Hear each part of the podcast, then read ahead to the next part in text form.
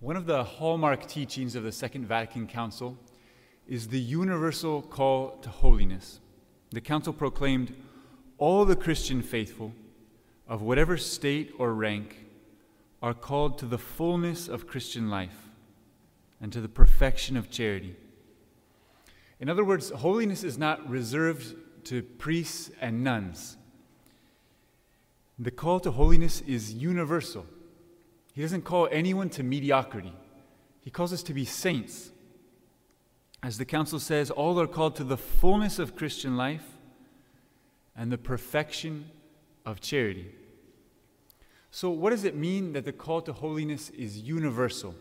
We might associate the word universal with something impersonal, like the universal laws of physics.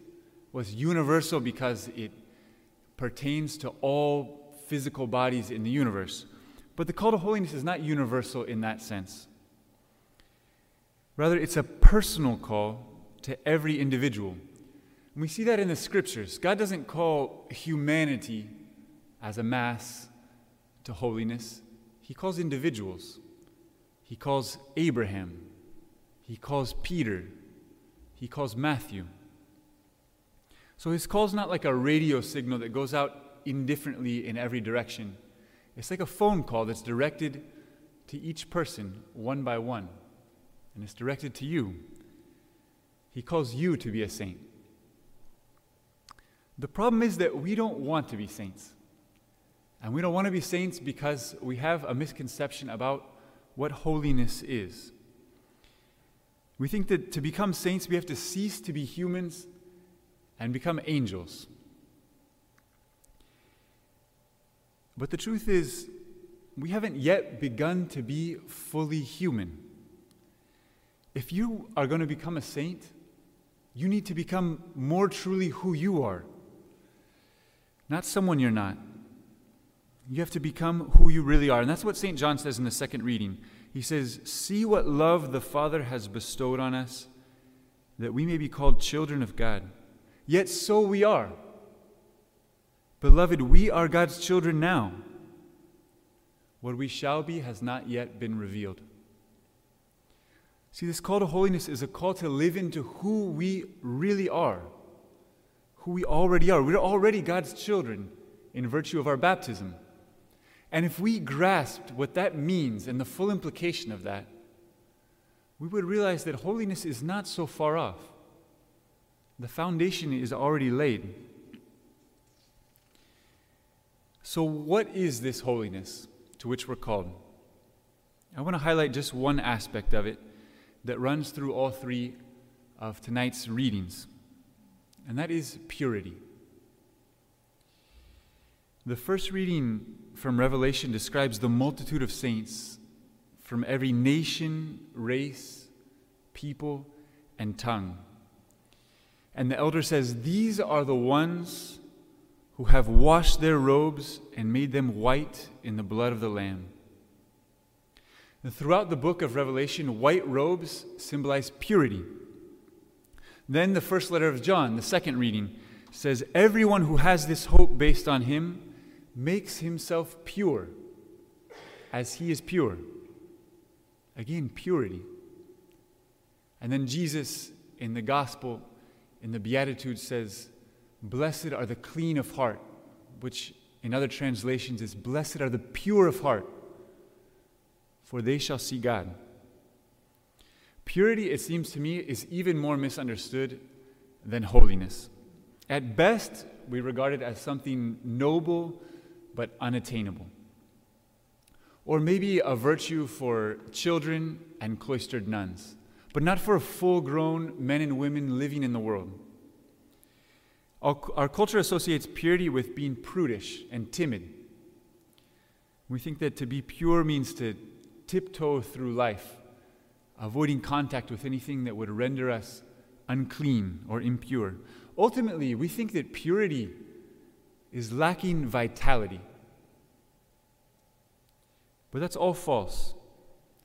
Purity doesn't make one timid or weak. On the contrary, Purity is the guarantee of the strength of our love. Purity is the guarantee of the strength of our love. Look at the saints, how intense their love was, how red their blood, how their hearts pounded with love.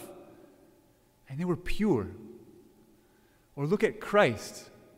Because of his purity, he connected so deeply with every person he encountered. Every leper he touched, every person he spoke with, he was all there because of the purity of his heart. He could encounter someone and he didn't seek anything for himself.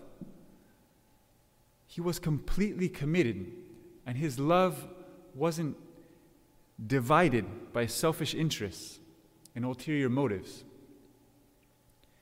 It's impurity that makes us weak because it divides our love and disperses it. Nor does purity entail retreating from the world to live a timid, isolated life. Again, look at the saints. Consider Mother Teresa. I know many of you have seen a video of Mother Teresa.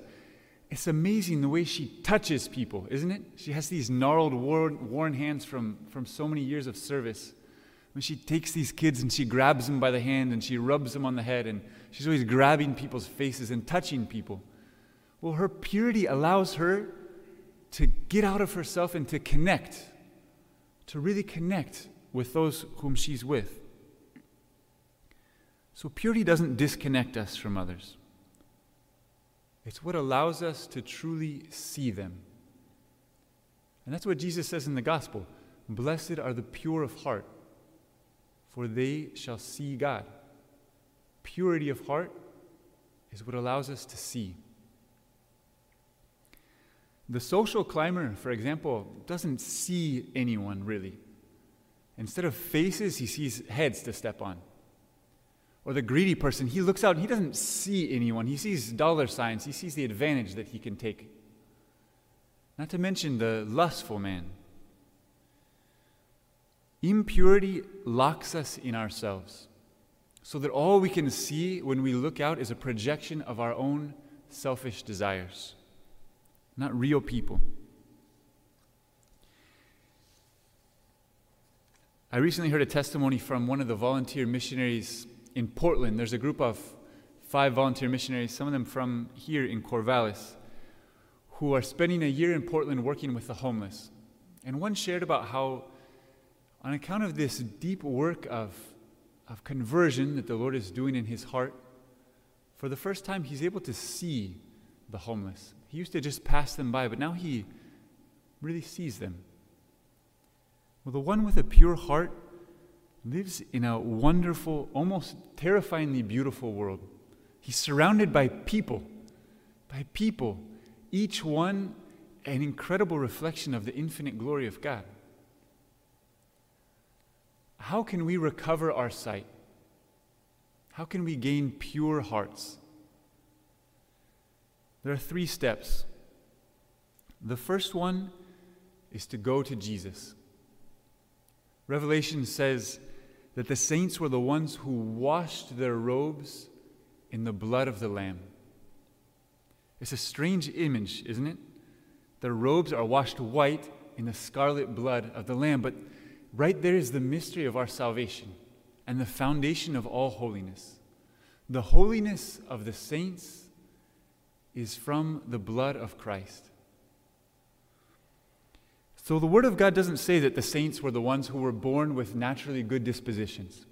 It doesn't even say that the saints were the ones with iron wills.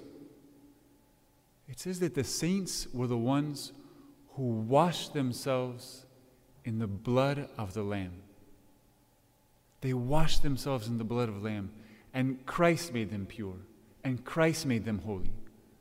So if we want pure hearts, let's go to Him and let's wash ourselves in His blood. Let's go to Him again and again and again, and He will make us pure. The second way to gain a pure heart is to shut off every toxic influence.